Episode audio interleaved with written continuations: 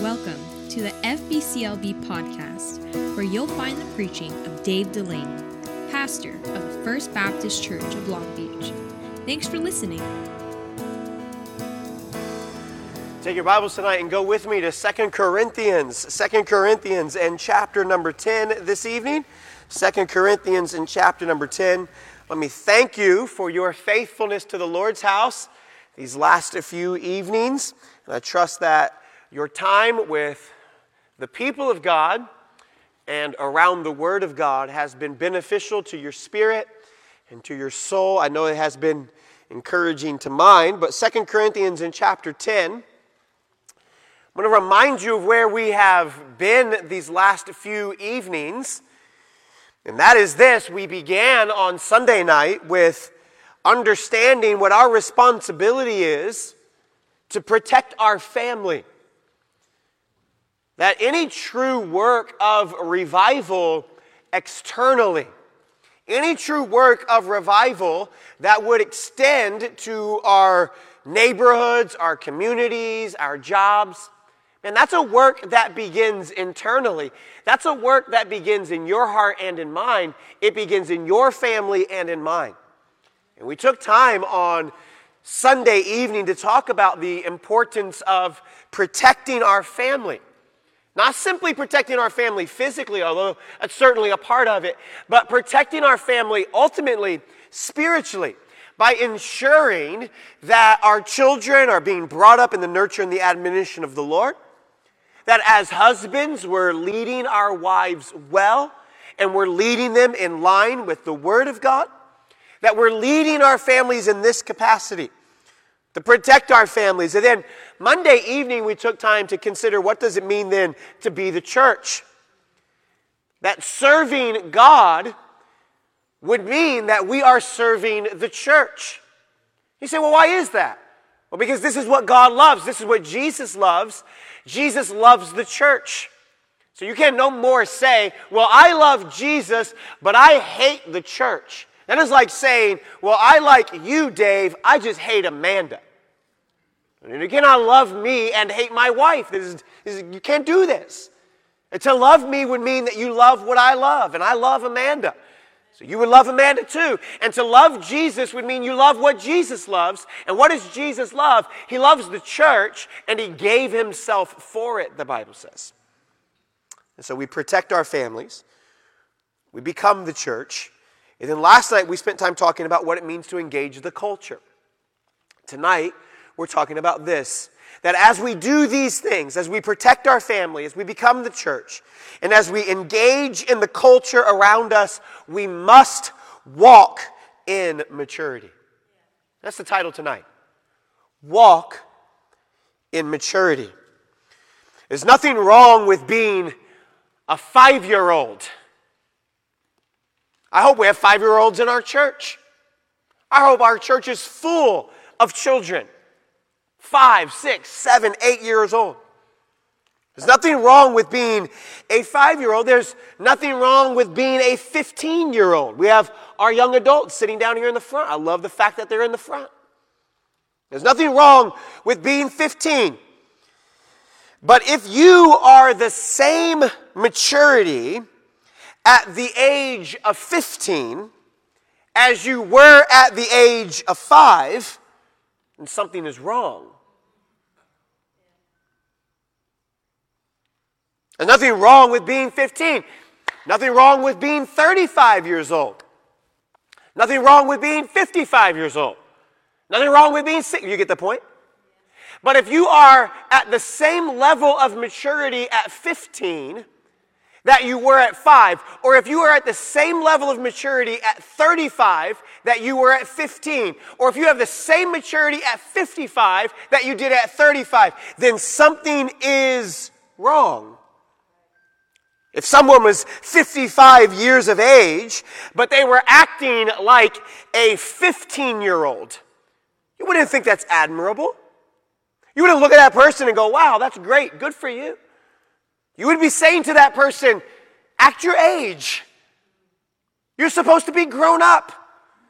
You, you are supposed to have maturity. There are certain aspects of your life that you are supposed to be leaving behind because you are growing into maturity. Walk in maturity. There are different kinds of maturity, of course. There's physical maturity, that's having a well developed and healthy body. There's intellectual maturity, that's having developed a consistent worldview, one that aligns itself with the scripture and one that aligns itself with common sense and reason. There's psychological maturity that's being able to have relationships with other people, being able to maintain those relationships, being able to carry the weight of relationships, being able to bear the burden of responsibility, showing yourself to be mature. But there's another kind of maturity, which is what we're talking about tonight, and that is spiritual maturity. Just what is spiritual maturity?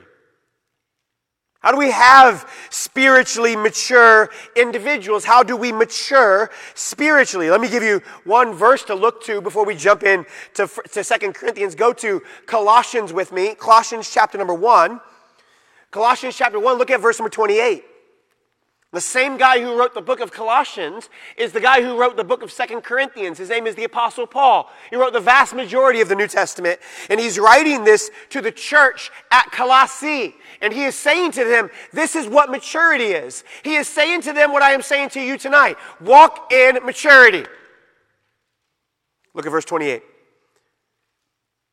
Whom we preach, warning every man and teaching every man in all wisdom that we may present every man, and here is our word, perfect in Christ Jesus. Whereunto I also labor, striving according to his working, which worketh in me mightily. So the word perfect in the Bible is what our word means as mature. So Paul is saying that you and I should be living, should be teaching, should be practicing, should be doing life in such a way that we are doing it with wisdom so that we may present ourselves to the world that is watching, to those that are following, and to Christ, who is, of course is who we are truly living for, that we may present ourselves, what the Bible is saying is perfect or mature. So write this down just in the introduction. Spiritual maturity begins by knowing Christ. Spiritual maturity begins by knowing Christ. And then we grow in our maturity as we grow in our understanding of Christ, in our relationship with Christ, in our following in Christ's example. You understand? So spiritual maturity begins by knowing Christ. But you are, when you come to a saving knowledge of Jesus Christ, you are what Paul is saying later. You are a baby in Christ. Of course, you have this brand new life. You're this brand new individual. You are a new creature. The old man has passed away. You're somebody brand new. Aren't you thankful for that? That when you got saved, you were made somebody brand new. That the old you is gone, and now you're somebody brand new in Christ. But what Paul is saying is that somebody brand new is a babe in Christ. You are a baby in Christ. And that you must now, in this new life, grow in maturity. So that you can desire, like a baby, the sincere milk of the word. So that you can then digest the meat and the bread of the word. So that you, in your spiritual growth, that you will be growing and showing signs of maturity so that when you look back on your life and say, Well, I've been saved for 30 years, where is the maturity? There are some Christians who have been saved for 40 years or 50 years, and yet they act as if they've only been saved five. And so we want to grow in spiritual maturity. And how do we do this?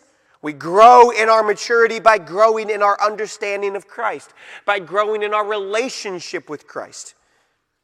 I will tell you this that there are many conflicts in life, mistakes, doctrinal errors, struggles, battles that come specifically as a result of immaturity.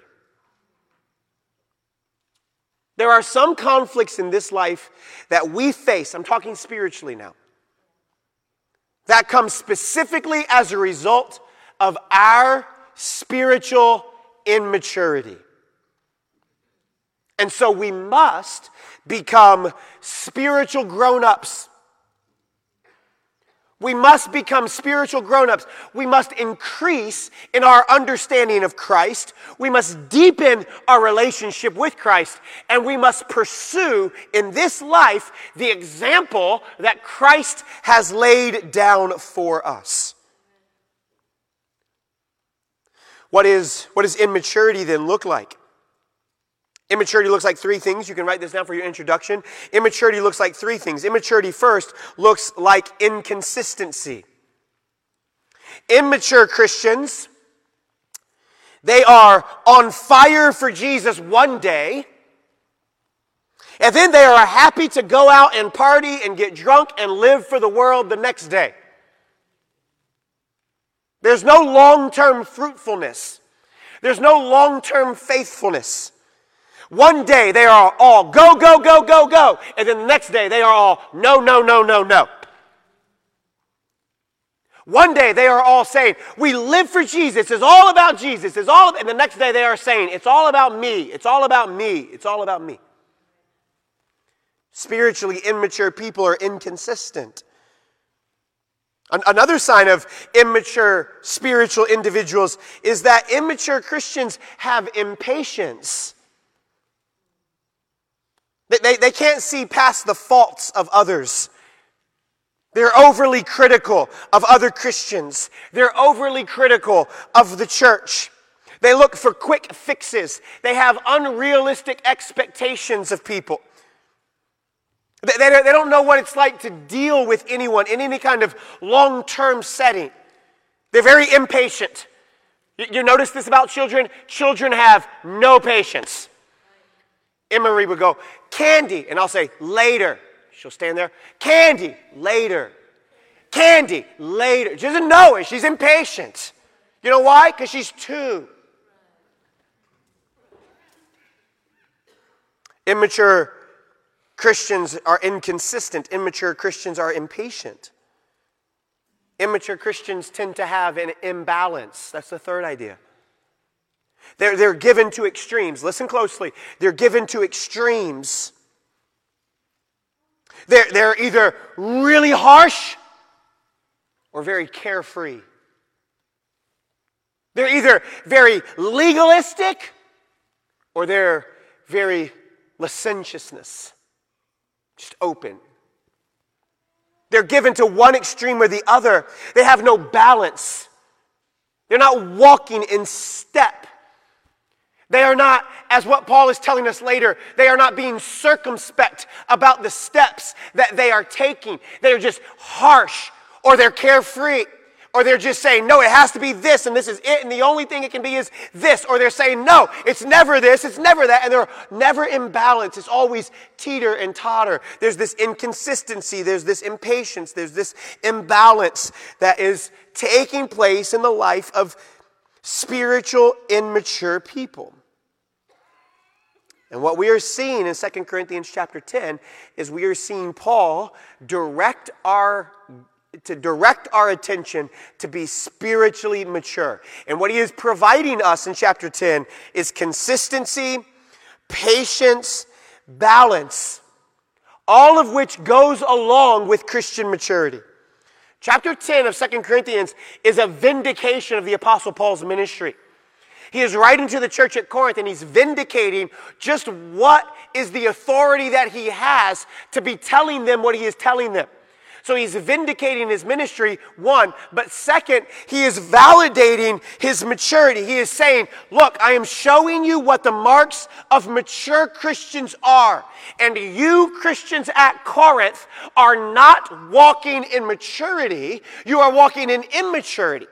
You are not having consistency or patience or balance. Instead, you are having inconsistency and impatience and imbalance. And namely, they are having that toward the Apostle Paul.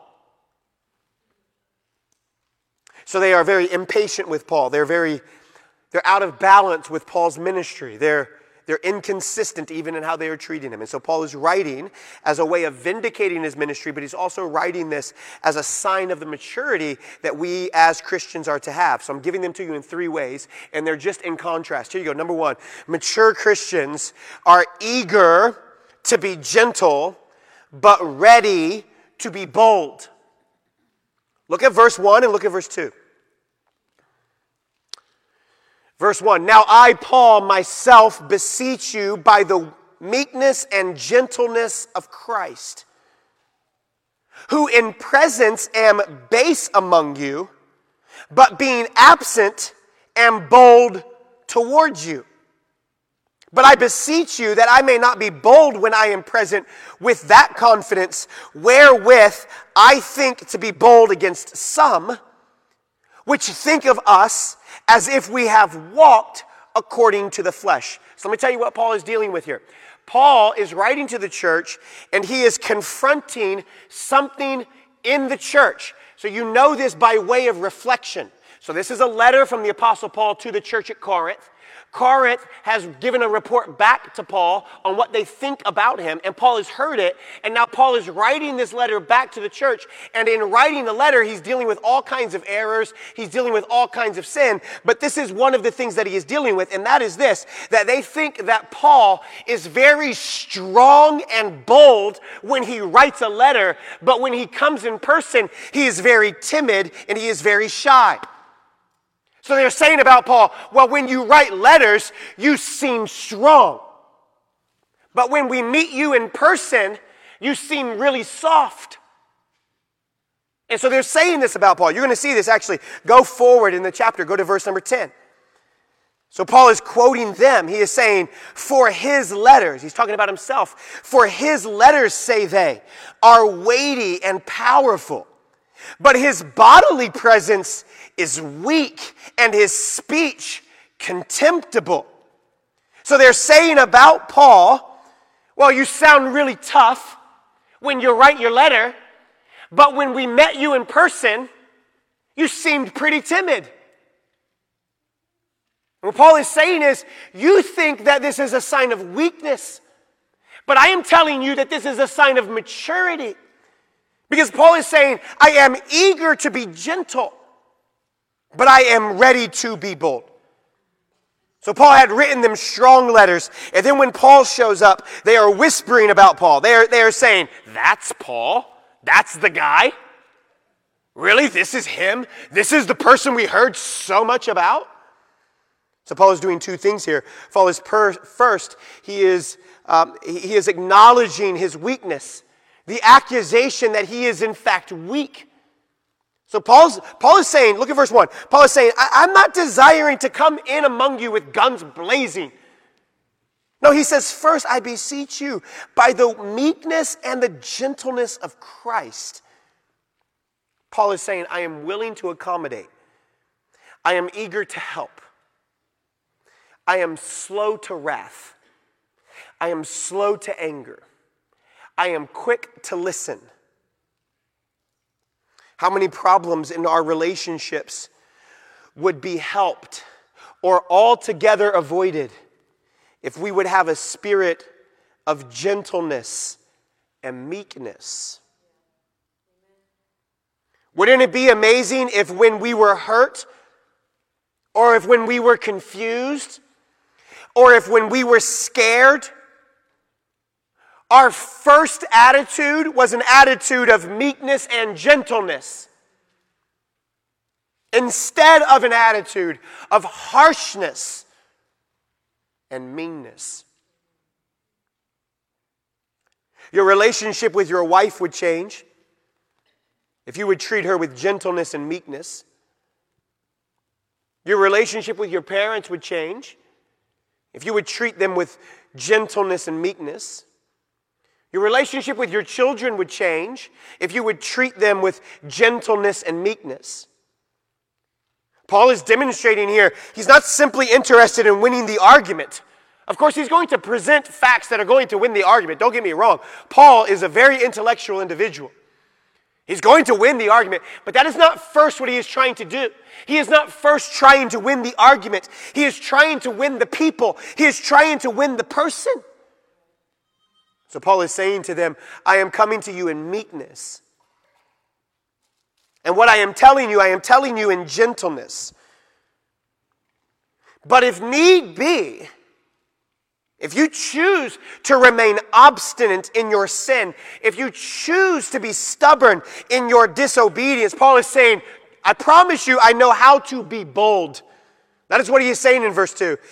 I beseech you, I beseech you that I may not be bold when I am present with that confidence wherewith I think to be bold against some. Do you see how he is doing this?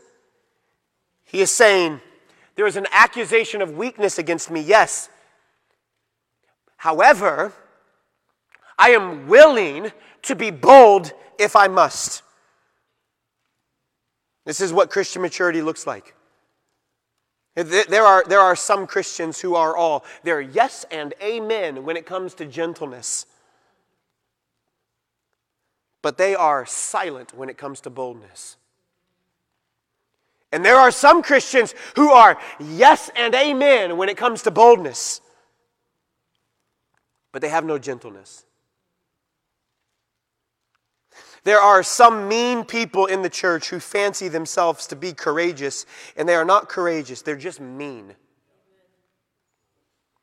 And there are some nice people in the church who fancy themselves to be gentle, but they are not gentle, they are cowards. Do you see? Christian maturity is saying, I am eager to be gentle, but I am willing to be bold. Second, Christian maturity, Paul is saying, is that we live in the flesh, but we do not live according to the flesh. That's what he's saying, really, verse 2 and verse 3, which think he's saying, I, am willing to be bold against some who are just going to stay obstinate in their position against me. He is saying, but this is what you need to know that, that they think that we have walked according to the flesh. For though we walk in the flesh, we do not war after the flesh. Paul is saying very much like what Jesus is saying we are in the world, we are not of the world. Of course, he is saying we experience frustration in the flesh. Paul is acknowledging that he walks in the flesh. Paul is acknowledging that he is a real human being with real weaknesses, with real limitations, with real deficiencies. Paul is saying, Yes, of course that is true of me. And of course that is true of everyone, is it not? There are no perfect people. There are no perfect churches, there are no perfect pastors, there are no perfect people. And Paul is saying, of course, we experience frustration in living in the flesh. Paul later on writes about this and he says, We're not some kind of super apostle. Paul writes and says, you do, not, do not count me among those who have done all of these great things for which they are very quick to tell you about their own greatness. Paul says, If you want to understand me, understand me as this I am the chiefest among sinners. If you want to understand my ministry, understand my ministry as this of having been given a treasure inside a jar of clay. Understand my ministry as one of dirt and flesh. If you want to understand where I am coming from or where I am going in this life, understand that there are a thousand things that I would change if I could. There are thorns in the flesh of which I wrestle every day, Paul is saying.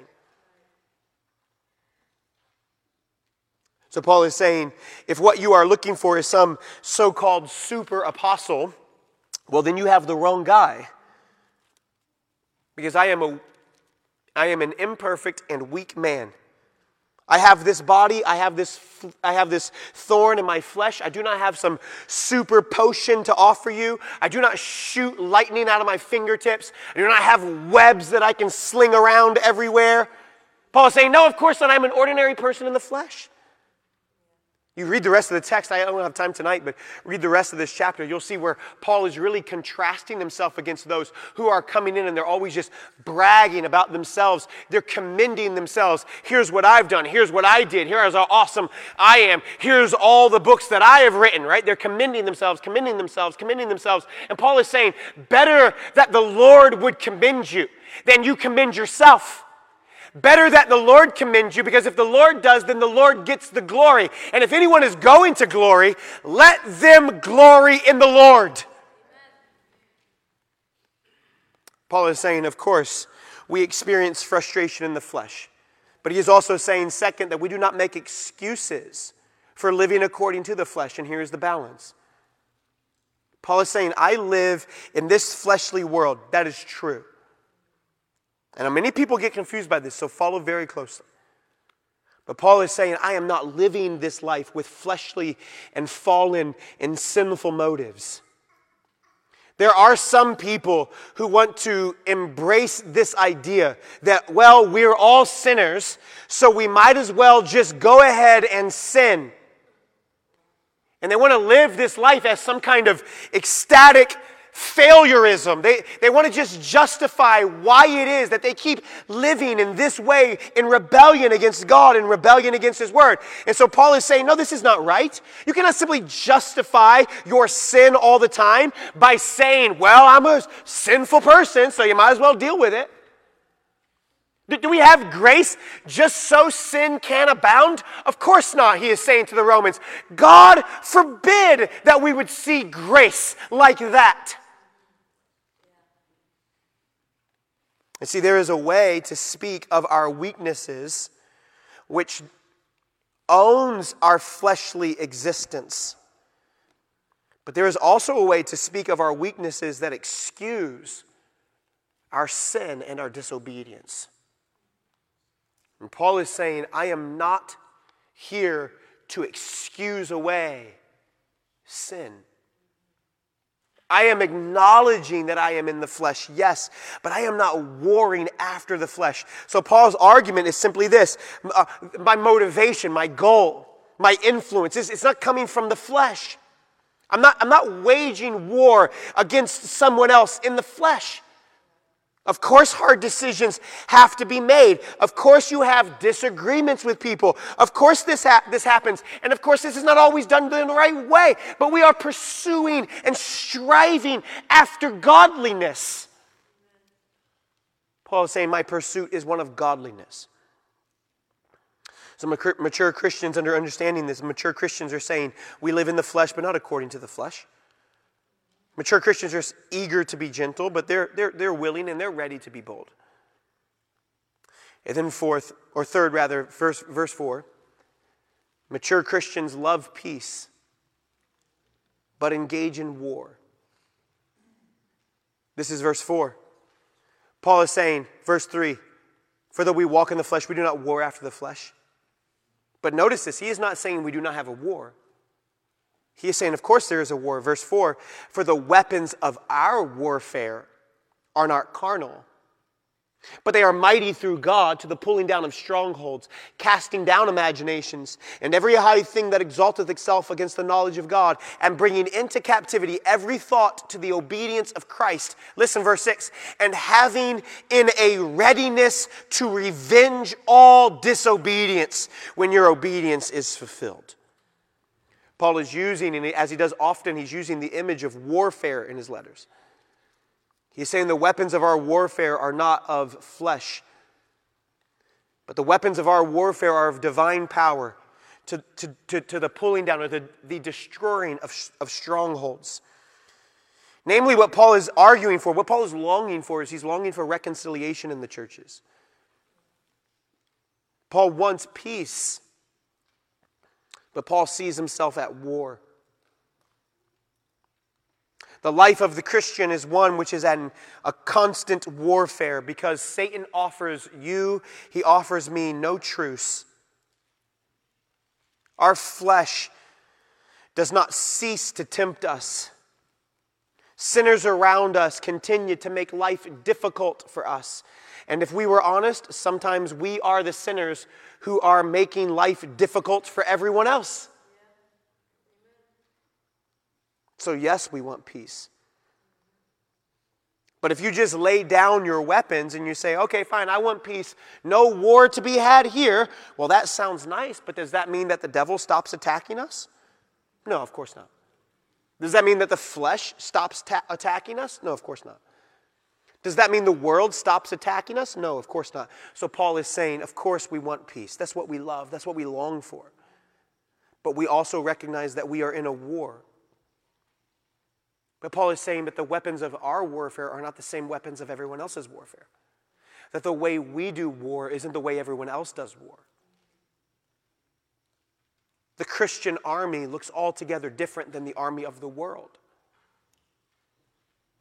So notice, notice Paul's battle plan here. He is saying in verse 4 we destroy strongholds, we pull them down, we flatten them.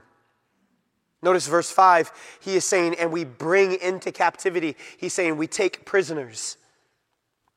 And in verse 6, notice he is saying, and we punish rebels. He is saying, and having a readiness to revenge all disobedience when your obedience is fulfilled. So these are, these are the three steps of how we engage in war as a Christian, and let me give them to you quickly. We destroy strongholds. Paul here is speaking of the, the strongholds in your mind. He is saying in verse 5, casting down imaginations. So things that are happening in your mind. Every high thing that exalted itself, notice here, against the knowledge of God. Notice again, bringing into captivity every thought so I told you last night that the spiritual warfare is one that is in first engaged in your mind. It's a war for the mind. Satan's primary attack against you is one in your mind because he knows that if he can get us to think wrongly, then he can push us to live wrongly. Your life, my life, our lives are always moving in the direction of our strongest thought. You know what a stronghold is? It's a fortress. It's a fortress. It's something that has built up walls. You tell yourself something over and over. You think that thought long enough, and pretty soon that thought becomes a belief. That belief, Paul is saying, that is a stronghold. The devil is trying to keep you in that. He's trying to tell you you cannot trust people. You'll never succeed. You'll always be broke. You'll never have a good marriage. God doesn't care about you. God doesn't listen to your prayers. It's what Paul is saying in this text is false philosophies, false feelings, false conclusions. He's getting you to think wrong. He's getting you to feel wrong. So he's getting you to do wrong. Can I give you a word of warning here? Don't believe everything you think.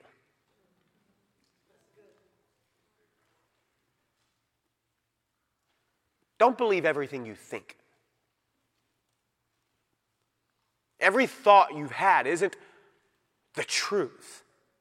And simply because you've had the thought doesn't make the thought correct, doesn't make the thought right, doesn't make the thought true. But this is how the devil is getting into our hearts, this is how he's getting into our lives.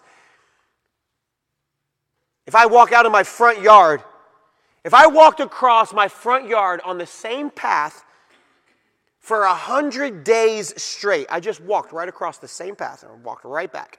You know what I would do in, the, in my front yard? What would I make? I would make a path, I'd make a rut.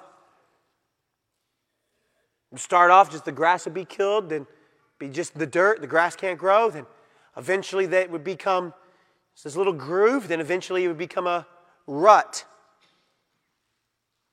You think about a lie for a hundred days in a row. Guess what? You've created in your life. You've created a rut, a stronghold, a path. It's a false philosophy, which is creating inside of you false feelings, which is leading you to false conclusions. Do not believe everything you think. Can I give you another helpful piece of advice on this? It doesn't matter if you say no, I'm going to do it anyway, so just say yes. Garbage in your mind garbage out of your mind. What that means is you must guard your mind from garbage. Well, let me just share with you a prayer request of mine. Oh, please share with me your prayer request. Okay, my prayer request is Sister so and so and her husband are having. That's not a prayer request, that's gossip.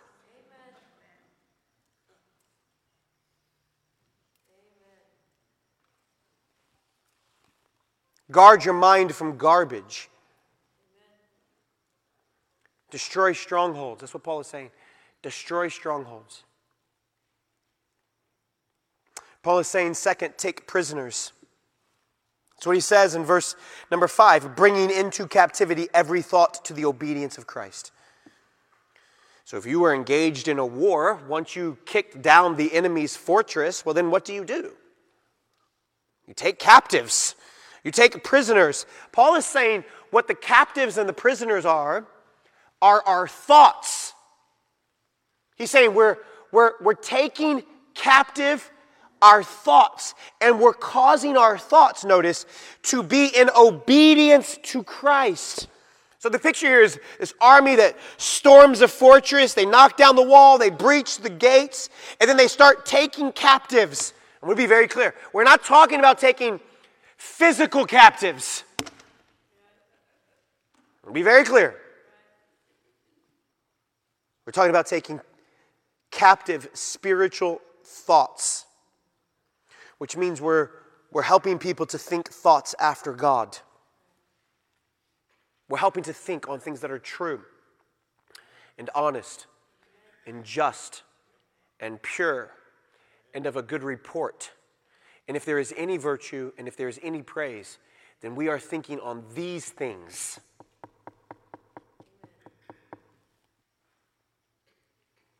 You ever, you ever get on the Yelp and do read the Yelp reviews? How many of you read Yelp reviews? My wife has a mission in life, and that is to write good Yelp reviews. So there's her whole goal. Even if the restaurant's terrible, she wants to write a good Yelp review. It's like, well, the waiter smiled.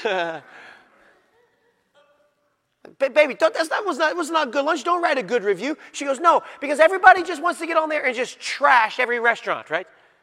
Every Yelp review is just everybody complaining. My food was slow, whatever.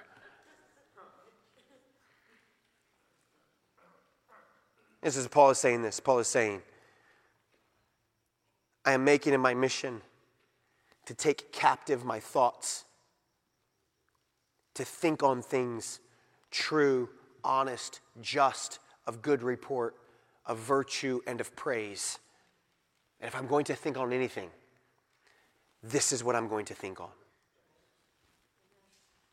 Are you taking captive every thought? Let me, let me give you a way to discern whether you are taking captive every thought. Here's, here's a couple questions for you. First, ask yourself where did the thought come from? Where did that thought come from? Second, ask yourself this question Where will these thoughts lead me?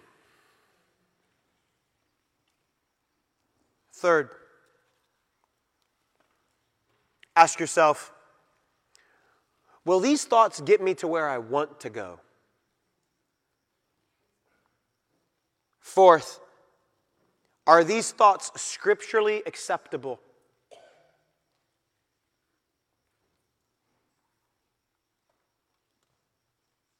Next, will these thoughts build me up or tear me down?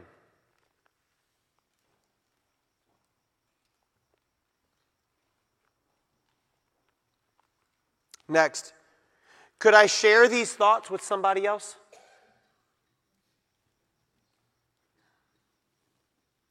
Next, have I shared these thoughts with somebody else?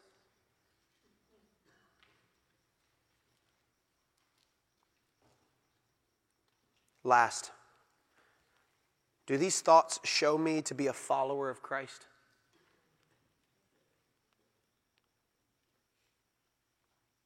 So we are asking ourselves questions about our thoughts. And we're bringing those thoughts then into captivity to the obedience of the Word of God. And last, we are destroying strongholds, we are taking prisoners, and we are punishing rebels. This is really what Paul is saying here at the end. He is saying in verse 6 and having a readiness to revenge all disobedience when your obedience is fulfilled. So, Paul is not saying, I just want you Corinthians to know, ha ha ha, I'm ready to punish your disobedience. No, that's not what he's saying. Paul is saying, You don't worry. I will confront those that are guilty of sin. Do not worry. You think I am being soft, but I will come and I will take care of the false apostles and the false prophets. But what Paul is saying to the Corinthians is, you need to show me that you are willing to do the right thing. This is one way that you know Paul is a mature individual. Because when Paul is challenged on his spiritual authority and godly ministry, most people would say, Oh, yeah, you want to challenge me? Let me show you. Let me show you how strong I am. No, Paul's not doing that. Paul is saying, Don't worry. You just do the right thing. You be obedient to God. And God will take care of everything else. God will take care of her. God will take care of him. God will take care of that. You and I do not have to spend all of our energy and time trying to fight all of these things for Him. He will take care of it. Just show yourself obedient. That's what He is saying. Show yourself obedient. And there is truly no greater weapon against immaturity than humble obedience. That is what Paul is saying. There's no greater way to answer questions of immaturity than just to humbly obey God. So let me ask you tonight, and I want you to think for yourself, okay? Because the temptation here is to say, yeah, that was a, that was a really good sermon. I know some people who need to hear that. The, the, the temptation is to go, yeah, I, hey, hey, hey, brother, hey, sister, here you go. I took notes for you tonight. Here you go. Gave some extra commentary for you because I know you need it. I don't, want you, I don't want you to think for your husband. I don't want you to think for your wife. I don't want you to think for your friend. I want you just to think for yourself tonight. Where is your area of immaturity?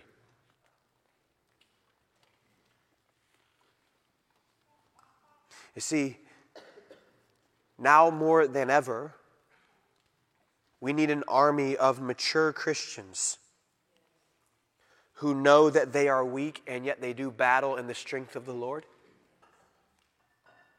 We need an army of mature Christians who fight with tenderness and gentleness and grace, but who also fight with an unflinching courage and boldness for the truth.